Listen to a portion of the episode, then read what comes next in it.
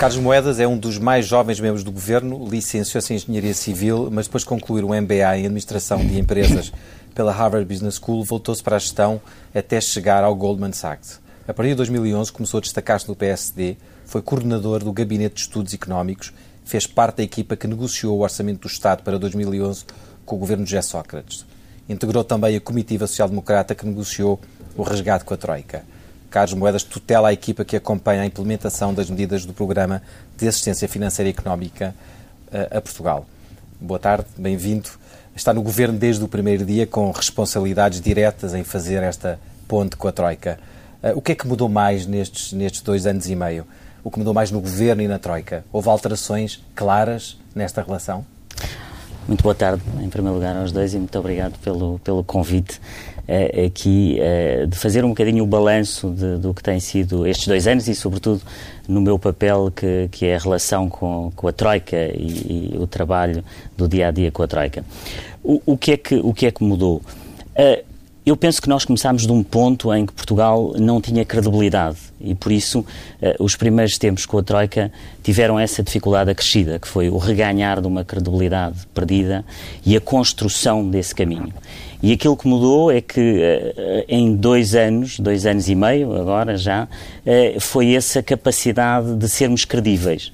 E, e, muitas vezes as pessoas esquecem-se que essa capacidade de ser credível levou-nos a ter poupanças para as pessoas.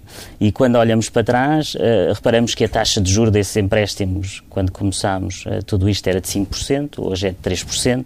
Os empréstimos que, concedidos a concedidos Portugal, pelos, a Portugal fundos pelos, fundos, uh, pelos fundos, portanto, o pacote de 78 mil milhões, que conseguimos fazer a extensão das maturidades. Certo, de, vamos dessas, ver depois vamos mais ver à isso, frente as políticas mas, setoriais. Mas, mas era é importante... no relacionamento? Quando falam em credibilidade, uhum. em falta de credibilidade no início. Como é que isso se traduzia nesse primeiro relacionamento entre o governo e a Troika?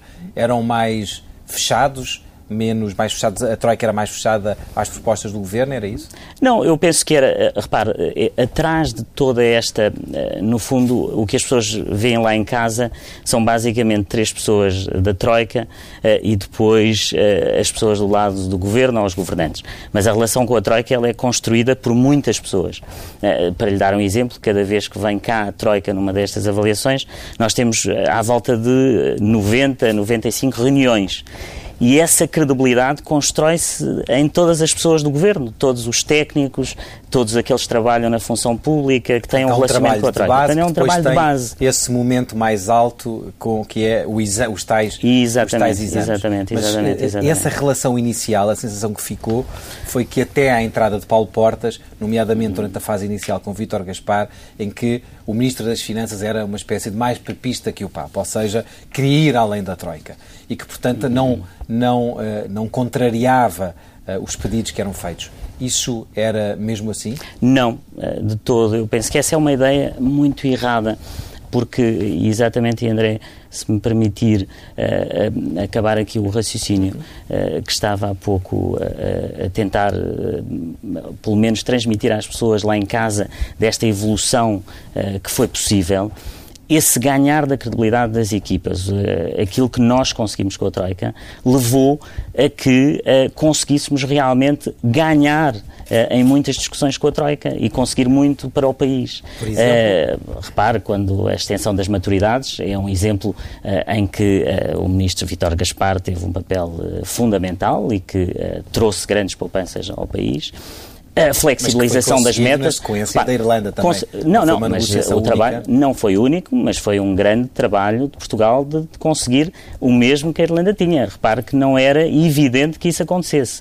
Uh, o mesmo em relação à flexibilização das metas. Repare, as metas de 2013, 2014, 2015 foram revistas duas vezes. A meio do percurso. A meio do percurso. Quando se verificava a meio que eram percurso. inatingíveis. Não, não, não, não. Uhum. Foi quando não se verificaram que eram inatingíveis. É que é importante dizer isto às pessoas. É quando nós começámos o programa, quando o programa tinha sido desenhado e que nós chegamos em junho de 2011, em setembro nós constatamos um gap, ou seja, um buraco de 1,5% do PIB.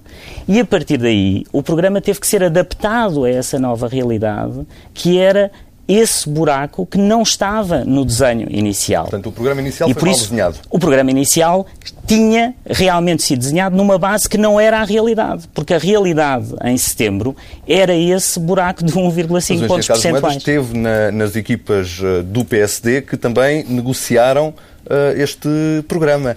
Isso não foi detectado na altura porquê? Não, repare, uh, quem negociou este programa foi o anterior governo. Uh, eu posso dizer que, pessoalmente, na altura, nas equipas, tivemos duas reuniões com, a Troika em que constatámos aquilo que estava a ser negociado pelo governo anterior. e por isso entramos totalmente de boa fé e uh, quando constatámos que tínhamos este uh, diferencial que era de 1,5% do PIB, uh, eh, naquela altura nós não podíamos mudar nada porque estávamos no começo, estávamos a ganhar a credibilidade. O que é que nós íamos dizer aos nossos parceiros? Olha, afinal, temos aqui um, uma grande dificuldade e vamos querer renegociar as metas. Era impossível, nós estávamos a começar, o governo estava a começar. Por isso tivemos que ir para a frente e conseguir resolver a situação. Mas eu gostava de dizer que uh, há esta ideia errada de que uh, o governo, uh, e na altura, dizia o André, com o ex-ministro Vítor Gaspar, que estava sempre de acordo com a Troika. Não é verdade eu estou muitas vezes então? em, em, desacordo com a Troika. Muitas vezes em desacordo com a Troika e faço saber e luto por isso. Mas não ando a gritar publicamente sobre isso. Ando a trabalhar com a Troika para conseguir resolver esses Portanto, a alteração da entrada do Vice-Primeiro-Ministro Paulo Portas no âmbito dessas negociações não veio introduzir nenhuma mudança a esse percurso então que nos diz ser de contraponto em relação à Troika Foi também? Uh, uma grande mais-valia, uh, sabe? Eu penso que o, o senhor vice-primeiro-ministro Paulo Portas é uma mais-valia porque é um homem que uh, primeiro traz, é um homem de grande inteligência, de pragmatismo, mas sobretudo um homem de grande experiência política e uh, ele traz para esta negociação, aliás, uh, no fundo, como eu costumo dizer, traz para a relação termos também nós uma troika, não é? Até agora eles tinham uma troika, nós não tínhamos uma troika, traz uh, um essa capacidade uhum. e, essa, e essa sabedoria que é importante, que é importante para, para o nosso trabalho com a, com a troika. e por isso tem sido um gosto trabalhar com ele, assim como tem sido um gosto e foi um grande gosto para mim, uma grande honra trabalhar com o ex-ministro Vítor Gaspar e penso que é um homem a que o país deve muito o, pelo o, seu o, ministro, o vice-primeiro-ministro Paulo Portas tenta negociar medida a medida quando há necessidade de preencher uh, um, um, problema ali, outro acolá. Tem essa tendência de olhar para os problemas e, e, e procurar alternativas? É isso que ele Não, fez é, é um, é um homem que, que olha ao detalhe, que é um homem que, que está em cima dos dossiês e, portanto, temos uma, uma relação uh, diária, assim como tenho com o Primeiro-Ministro e com a Ministra das Finanças, e, portanto, todos os detalhes uh, são vistos em conjunto por, por esta Troika e depois são discutidos com, com as equipas. Deixe-me implodir aqui um pouco o ritmo da entrevista para lhe fazer uma pergunta que está, está relacionada com uma notícia que saiu a semana passada no Expresso a propósito do representante da Comissão Uh, da Comissão aqui na Troika, que entretanto se reformou, reformou-se com 61 anos, apesar de a Troika querer que em Portugal a reforma seja aos 67, reformou-se com um salário, tinha um salário de verdadeiro CEO de multinacional, entre os 13 mil e 16 mil euros mensais, eh, e agora volta com um consultor, também pago à hora, com um salário eh, certamente merecido, mas também elevado. Esta notícia e, a, e, e, e o facto de saber que estes salários, que há uma grande divergência uh, entre os salários em Portugal e os salários nos restantes países do, da zona euro e não apenas uhum. nas entidades oficiais, não fragiliza a execução desse, desse, deste memorando tão feroz no que diz respeito aos salários, uhum. às pensões? Olha, é, é engraçado que me, uh, coloca essa pergunta, uh, que, uh, repare, eu há pouco dizia que já tenho, tenho tido, e, e pessoalmente, e o Governo em si, desacordo com a Troika em alguns pontos. E um dos pontos realmente que nos divide e que nos tem dividido, não com a Troika, mas aqui especificamente com algumas equipas mais do lado do Fundo Monetário Internacional, tem a ver com um facto que é nós achamos que a política que estamos a fazer é uma política para aumentar a competitividade do país. E aumentando a competitividade do país, nós podemos competir pela qualidade e não pelo preço. E a visão de algumas pessoas no FMI tem sido que eh, não que os salários é que deveriam descer. E essa, essa, essa divisão é uma divisão clara e que foi ultrapassada. Anos, é? Mas nós, hoje em dia, esse tem sido um diferendo, em que nós dizemos que não uh, à, à Troika. Uh, em relação ao Sr. Kreuger, eu não vou fazer qualquer comentário a um, um funcionário de uma, de uma instituição europeia, não o tenho que fazer mas relembro-lhe, uh, André e Hugo, que uh, este governo, e em particular uh, o nosso Primeiro-Ministro, tem sido um homem que deu sempre muito exemplo. foi ele que, antes de estar no governo, propôs, ou então ou então Primeiro-Ministro, a redução dos salários dos políticos e das nomeações políticas em 5% por cima dos outros cortes. É um homem que tem dado sempre o exemplo de cima. Uh, e penso que aí uh, o governo português uh, tem mostrado lá fora também essa capacidade de ser um governo que tem dado o exemplo e isso é importante para, para todos. Vamos então falar de 2014. É um ano fundamental para o país, termina o resgate. Pela primeira vez, pelas previsões do governo, vamos ter um crescimento económico no próximo ano, ainda modesto, mas um crescimento. Vamos começar por algumas linhas deste orçamento. Este orçamento prevê um ajustamento feito em 80% do lado da despesa.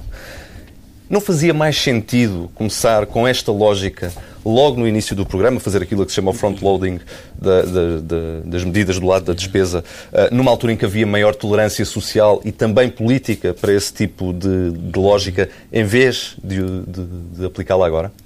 Uh, olha, é uma, uma excelente pergunta. Porque né, o facto de nós, uh, nós temos que olhar para o programa no seu conjunto e temos que conseguir, para bem da economia, ter um programa que tenha maior número de medidas do lado da despesa do que da receita. E, uh, como bem sabe, o ano passado uh, tivemos, através de, de, daquilo que foi o resultado da decisão do Tribunal Constitucional, que substituir por medidas do lado da receita.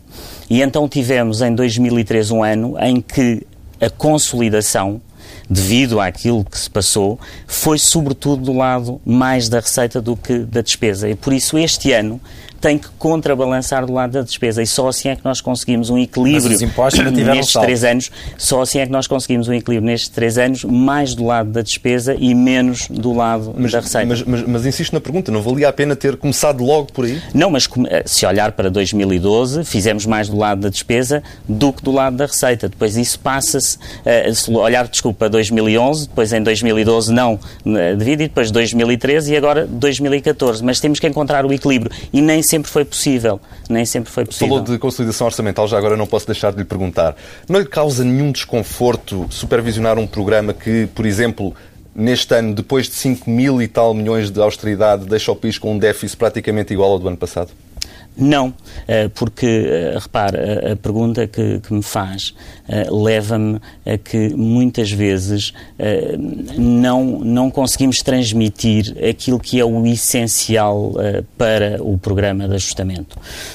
E aquilo que é o essencial é nós olharmos para aquilo que é o nosso saldo primário estrutural, que é, no fundo, a diferença entre despesas e receitas antes de pagar os juros e sem os chamados efeitos de ciclo, e ver que essa, eh, esse mesmo saldo primário estrutural já foi, no fundo, diminuiu em 6 pontos percentuais, ou seja, era menos 6 e passou para cima de zero, ou seja, conseguimos reduzir estruturalmente.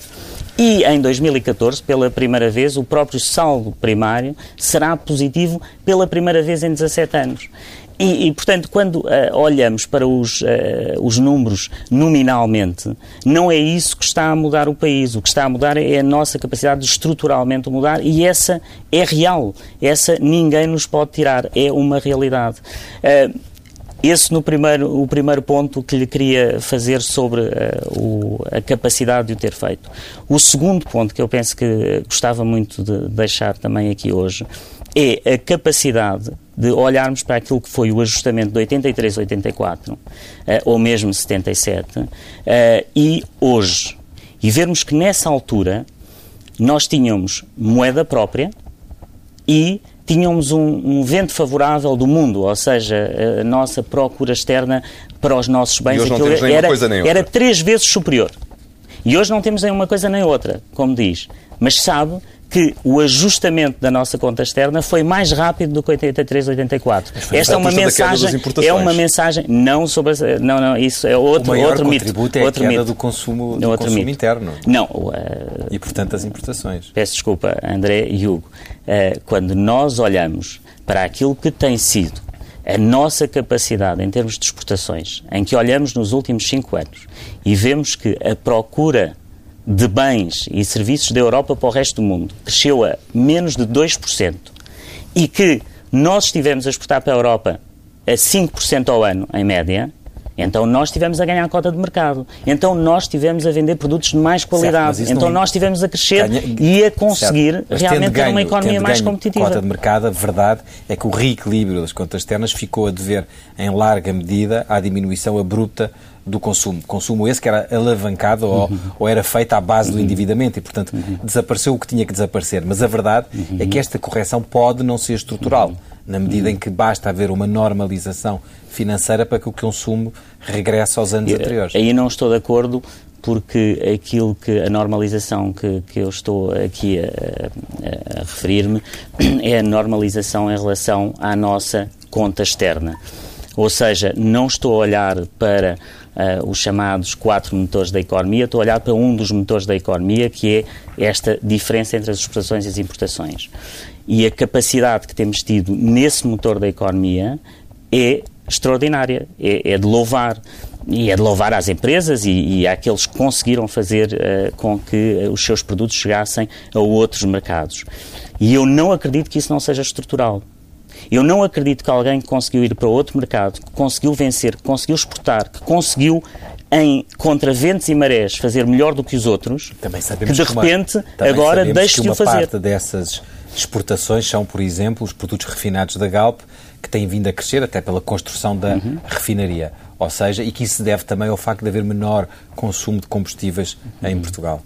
Com certeza, nós temos que olhar para as exportações no seu todo e temos que olhar, por exemplo, também para as exportações de, de bens e as exportações de serviços. E quando olharmos para as exportações de serviços, no bolo elas correspondem dos 60 ou 70 mil milhões a 20 ou 30 mil milhões. Portanto, nós temos que olhar para o todo e ver que a economia está a conseguir tornar-se mais competitiva e que esse é o caminho estrutural para conseguirmos ir para a frente. Bom, mas vamos eh, continuar a falar sobre o orçamento para o próximo ano.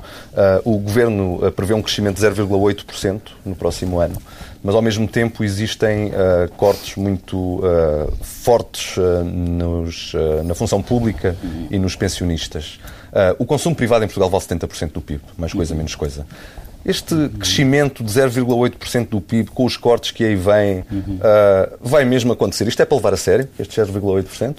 Uh, a pergunta, obviamente, uh, tem um sarcasmo uh, de, daquilo que hoje as pessoas olham para as, para as previsões.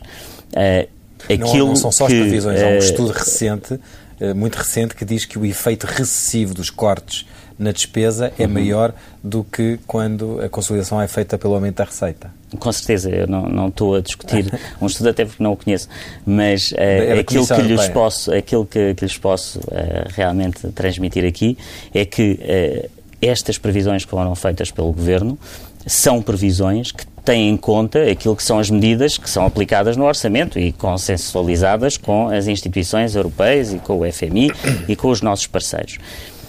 E o importante, eh, eu muitas vezes quando olho para a economia, eh, não é o importante olhar exatamente para o número, é olhar para as tendências, é olhar para o que se está a passar. E quando nós, quando eu hoje chego aqui e vejo que uh, tivemos uma boa notícia hoje no desemprego, que temos boas notícias em várias áreas da economia.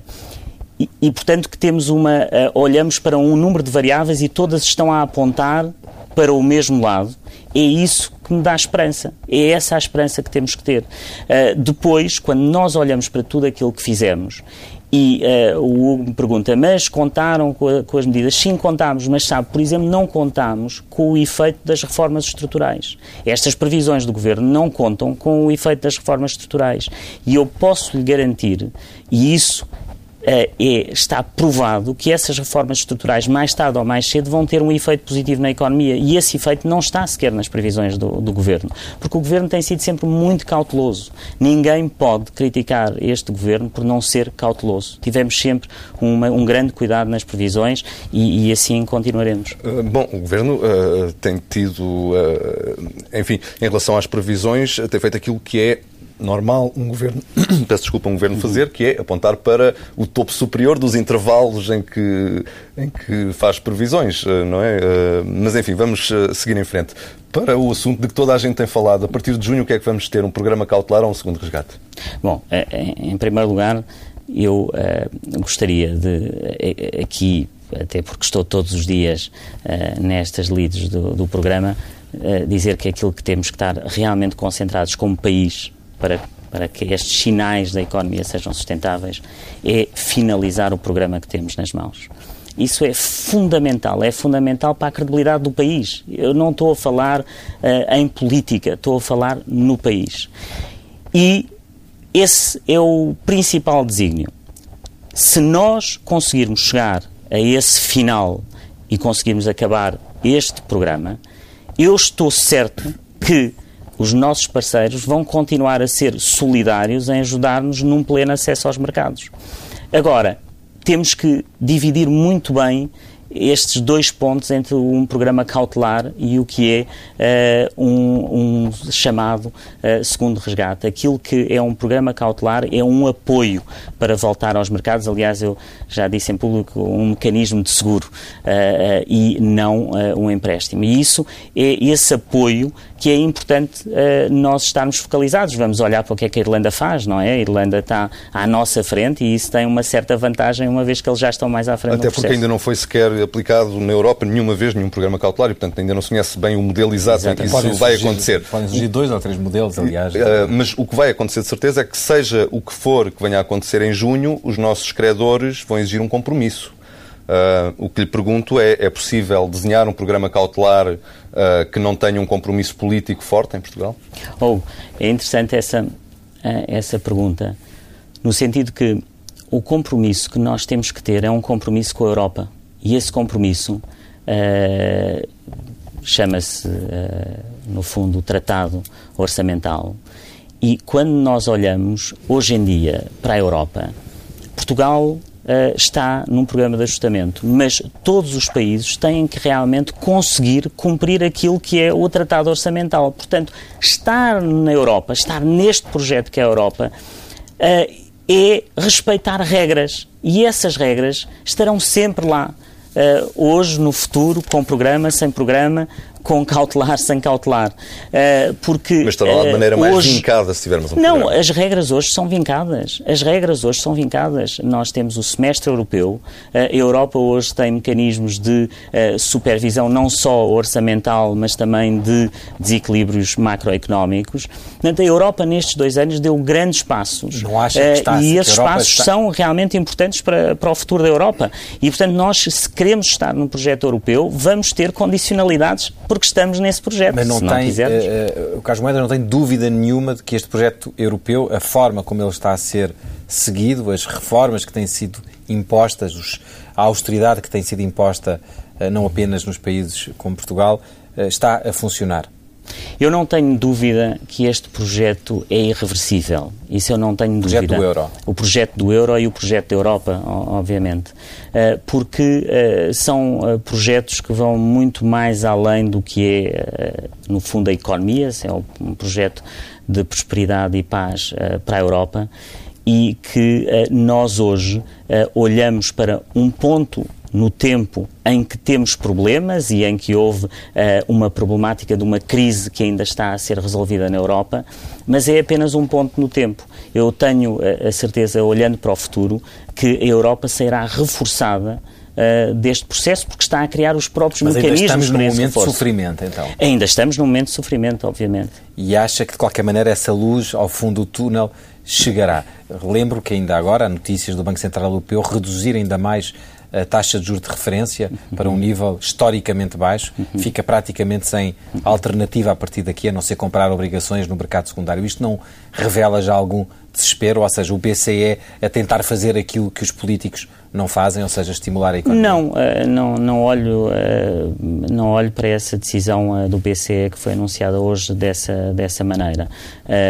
Eu penso que o BCE tem tido um papel extraordinário nesta crise e que tem sido uma, uma grande ajuda e todos devemos muito ao, ao Sr. Draghi nesse aspecto mas aquilo que, que é mais importante para o futuro da Europa é realmente a, a criação destas regras que não permitam crises como estas voltem a acontecer. Ou seja, como é que nós evitamos estes choques assimétricos na Europa? Mas estamos quase e a Europa um período conseguiu fazer isso. De conseguiu deflação, isso. ou seja, a inflação nos, níveis, no, nos países, não só uhum. em Portugal, na Irlanda, em uhum. Espanha, a Grécia, aliás, está em deflação, uhum. mas a Itália, em França, na própria Alemanha, estamos a falar de níveis de inflação muito baixos. Uh, isso revela, de facto, uma economias uh, uh, com muitos problemas. Não, mas vamos lá ver que as economias e que estamos numa crise que é difícil, estamos. Que os sinais que estamos a ter na economia portuguesa e noutras economias em termos de crescimento são bons, são que ainda temos muito temos. trabalho pela frente? Temos, o obviamente que temos. nos Estados Unidos obviamente. são 6%, na Europa são, na zona euro, 12%, no Japão, 4% entre os três blocos, a diferença para a zona euro é imensa. Uhum. E os juros estão, a taxa de juros de referência está num nível uh, mais baixo. Como é que se vai, uh, como é que vai ser possível sair daqui? André, é, é, é interessante porque nós nesta hum, discussão uh, muitas vezes esquecemos do que, do que a Europa é. E a, e a Europa tem, a meu ver, três grandes diferenciadores, três grandes vantagens e três grandes pontos que serão sempre uh, para o futuro uh, a nossa grande diferença uh, como Europa. E repare que quando nós olhamos para a Europa que temos hoje, temos uma Europa que tem menos de um décimo da população, e que tem 30% do produto interno bruto do mundo. Portanto, temos uma Europa que é realmente uma plataforma de criação de riqueza. É um valor, uh, sim, que, tem, que, é uma peso. criação de riqueza. Tem certo. um peso enorme e terá sempre esse peso.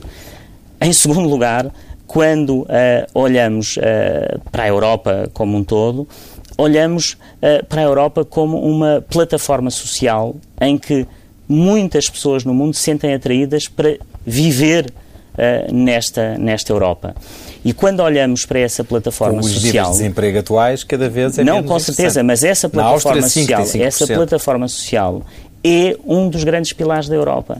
E quando nós olhamos para aquilo que estamos a fazer nestes programas de ajustamento, é conseguir que essa plataforma social seja realmente sustentável. Mesmo com as diferenças atuais, eu referia-me ao desemprego, na Áustria é 5% e na Alemanha também pouco acima dos 6%, em Espanha e na Grécia 26%, em Portugal hoje, eh, agora, esta semana, ficou a saber-se que era de, de, à falta de 16%. Uh, isto não é uma Europa, são várias, não, várias Europas. André, o, o, problema do desemprego é uh, um flagelo. Um flagelo que eu penso que todos os portugueses vivem no seu dia a dia, que todos nós, nas nossas famílias, uh, e falo também por mim, temos pessoas que estão no desemprego e, portanto, é, é um flagelo terrível. E que vai ser um problema estrutural em Portugal. E que, que vai, ser, que vai ser sempre um problema, uh, está a ser um problema na Europa, que é um problema em Portugal gravíssimo e que nós temos que fazer tudo para ser mais competitivos, mais produtivos, para termos mais emprego, para termos mais empresas. Agora, deixe-me terminar sobre a Europa. A Europa é um projeto único em que uh, nós uh, temos que olhar como um projeto de futuro. E esse projeto, eu uh, repetia, é uma plataforma de inovação, é uma plataforma social e é uma plataforma de convergência. De não há nenhum partido, não há nenhum país, peço desculpa uh, pelo lapso, não há nenhum país que tenha entrado na Europa que não tenha convergido no seu bem-estar. Os cidadãos da Europa, passamos... cada um que entrou para o clube da Europa, melhorou melhorou. Todos o os Portugal países. Passou, todos os países. A, a, divergência de Portugal na última década tem sido uh, evidente, ou seja, a divergência em relação à Europa tem sido divergente. Mas para falar, por exemplo, do, do caso alemão e do, uhum. do excedente comercial alemão, que aliás o tema, o tema da, da última semana. Esse excedente comercial, de alguma forma, neutraliza muitos dos esforços que têm e sacrifícios feitos pelos portugueses. Ou seja, se a Alemanha não consome e não uhum. importa, ou se reduz as suas exportações, eh, por mais esforços que se façam aqui, não conseguimos sair desta crise? Olha, é, um, é interessante que quando o André fala sobre um ponto que, que é muito importante, que tem a ver exatamente com um dos pilares que faltava uh, à Europa e que foi criado no chamado Six Pack, que é um nome complicado para cinco diretivas e uma lei na Europa, que já estão em funcionamento desde 13 de dezembro de 2012. Uh, até esse momento, a Europa só tinha mecanismos de controle dos déficits orçamentais. A partir desse momento, nós começámos a ter mecanismos de controle de desequilíbrios macroeconómicos. E quando nós olhamos para, para, para esse avanço, é um grande avanço hum, exatamente no problema que, que está a referir. Que é Portanto, é como é que nós vamos vai olhar. Ser avaliado. Eh, eu não, não, não lhe posso dizer porque não sou, sou parte do governo português, portanto não, não sei, uh, apenas leio aquilo que, que vi nos jornais sobre, sobre esse tema. Agora, todos os países têm que procurar o seu equilíbrio. E da mesma forma que o nosso problema era a dívida externa e, portanto, temos que ter excedentes para começar a diminuir essa dívida externa que se acumulou ao longo dos anos, a Alemanha tem um problema contrário. Uh, e que terá que ser. Que para ela que é não é um problema. problema. O problema não, da é Alemanha um problema, é um problema para os outros. A longo prazo será sempre também um problema a para o próprio prazo. país. Será sempre um problema para o próprio país. Agora, aquilo que, que o André aqui referiu, que tem a ver com o ponto que eu diria no futuro uh, da Europa, que é o ponto das chamadas externalidades negativas. Ou seja, tudo o que eu faço tem influência sobre os outros e tudo o que um país faz tem efeito sobre os outros. Eu muitas vezes, quando viajo e quando e quanto maior o peso desse país, mais efeitos tem. Mas, mas deixe-me dar este exemplo.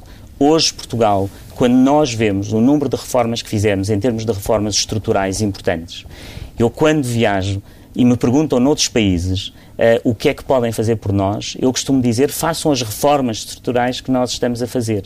Porque se não fizerem as mesmas reformas que nós estamos a fazer, nós vamos ser afetados negativamente por esse efeito de não fazerem as reformas. É importante na Europa esta consciência de que tudo aquilo que um país faz pode ter efeito noutro país. E, portanto, seja para bem ou para mal, estamos juntos neste, neste projeto Nem europeu. uma crítica à, à, à senhora Angela Merkel? Eu não tenho, como membro do governo português, não tenho que fazer qualquer crítica à senhora Angela Merkel. Uh, tenho que pensar no futuro dos portugueses, naquilo que eu quero para o meu país, aquilo que é a missão Hugo e André, é importante uh, as pessoas muitas vezes que estão fora dos meios de que é a política olharem para aquilo que nós estamos a tentar a fazer como uma viragem num baixar de barreiras da economia em Portugal. E essa é a missão que nós temos. E se Portugal for mais competitivo, se Portugal produzir mais, terá mais emprego, terá mais crescimento. É isso que nós estamos a fazer. E parte do futuro do país passa pela reforma do Estado. O Governo apresentou já o guião para a reforma, eh, para a reforma do Estado e é um trabalho que eh, o próprio Vice-Primeiro-Ministro já o disse, é, grande parte das medidas que lá estão são medidas para mais que uma legislatura.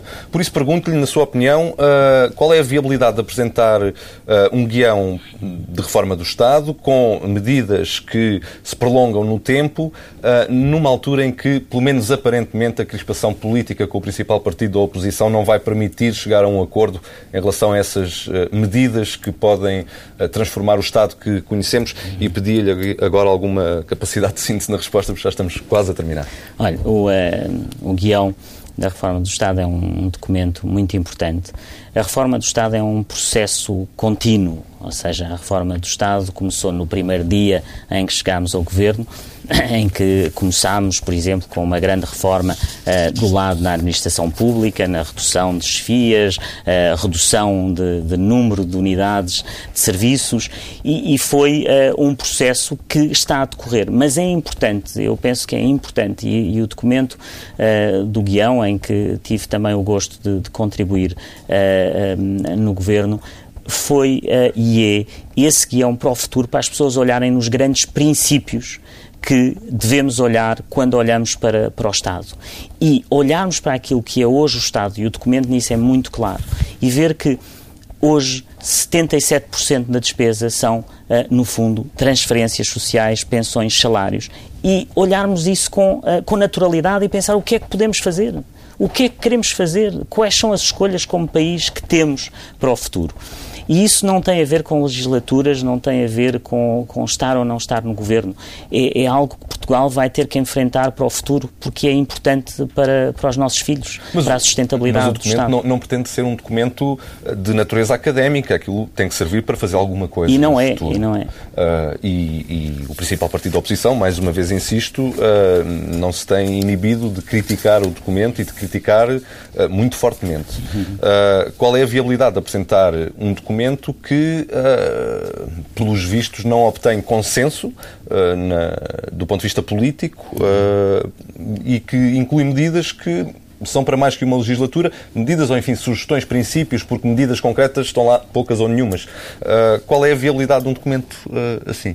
É importante porque, uh, primeiro, é um documento aberto, não é? É um documento para ser discutido com os partidos, com os parceiros sociais, portanto, é a base de uma, de uma discussão. Uh, e, mas essa base dessa discussão e esse documento é uh, um ponto de partida também para que os próprios portugueses possam olhar para o documento e que se interessem pela política e que digam se é aquele caminho, se aquelas são as perguntas a que temos que responder e se aqueles caminhos e aquelas respostas são aquilo que queremos para o país. Sendo, é a última pergunta que lhe faço sobre uh, o guião. Sendo ele uh, uma reflexão uh, sobre o princípio, sobre princípios, sobre uh, aquilo que deve ser o, o, a presença do Estado uh, na, nossa, no nosso, na nossa sociedade, na nossa economia, sendo que ele não tem medidas concretas, ele não deveria ter sido apresentado já há mais tempo?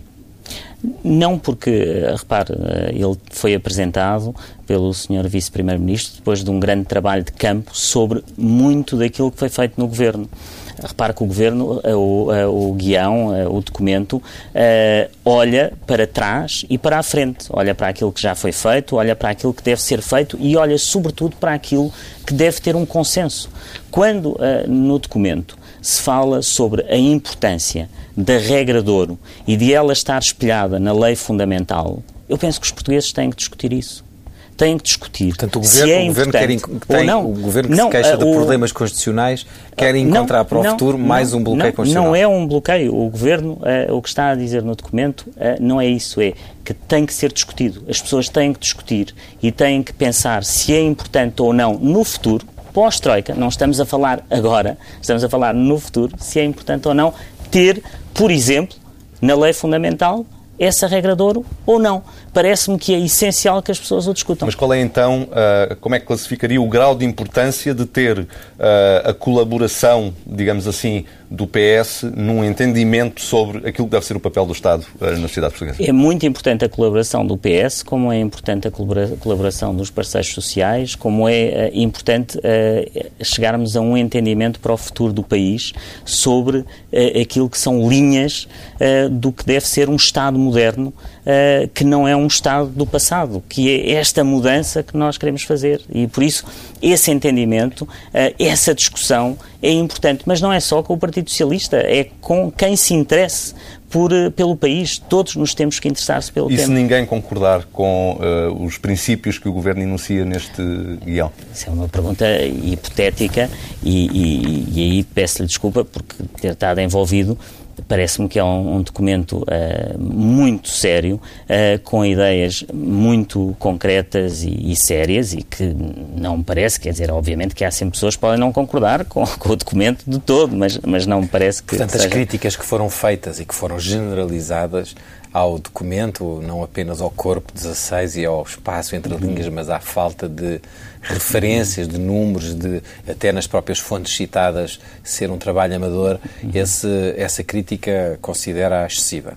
Completamente, eu penso que é um, é, um, é um documento eh, muito importante, é um documento que define linhas, que é um documento que, que, é importante para todas as pessoas lerem e por isso teve que ser um documento também que fosse tivesse capacidade uh, para ser lido por todos e para ser discutido. Uh, mas uh, Portanto, penso foi que propositadamente menos denso. Não, não. Ser... repare, André, eu não sou a pessoa indicada para lhe responder a perguntas sobre o documento. Penso que o Sr. Vice-Primeiro-Ministro já respondeu a todas as perguntas sobre sobre Vamos esse, então sobre terminar esta entrevista com outro assunto. A Banca Nacional está sob uma forte tensão. Há exigências europeias e há exigências que advêm do próprio Estado económico do país, há crédito mal parado de empresas, de famílias, perdão, e vêm novos testes de, de stress. Um, o que lhe pergunto, enfim, são duas coisas. Um, como é que está convencido, se está convencido ou não, que a banca portuguesa vai uh, resistir bem a estes novos uh, testes de stress. E, por outro lado, uh, pergunto-lhe se houver necessidade de recapitalizações adicionais, se vai ou não haver dinheiro para público para que os bancos recapitalizem. Olha, eu penso que Portugal, nesse aspecto, tem uma grande vantagem, é? é que, uh, ao contrário de outros países, uh, como no nosso programa de ajustamento nós tínhamos 12 mil milhões que estavam completamente alocados para esse tipo de efeito e em que até agora utilizamos basicamente, grosso modo, menos de metade desse montante, então nós temos ali vá lá um, um, seguro, um, apoio uh, que uh, dá total garantia.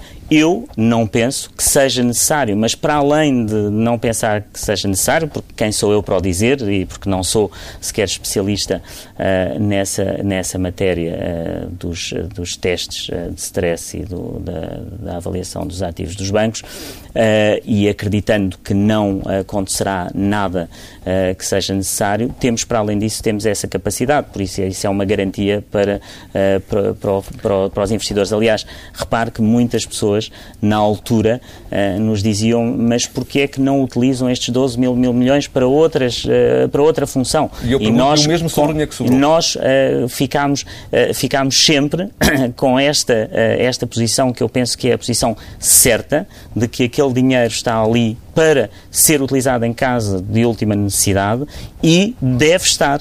E a prova foi que utilizámos uh, menos de metade, e por isso, mais uma razão para a resposta à sua pergunta é que ele deve continuar onde está. Engenheiro Carlos Moedas, muito obrigado. Muito obrigado.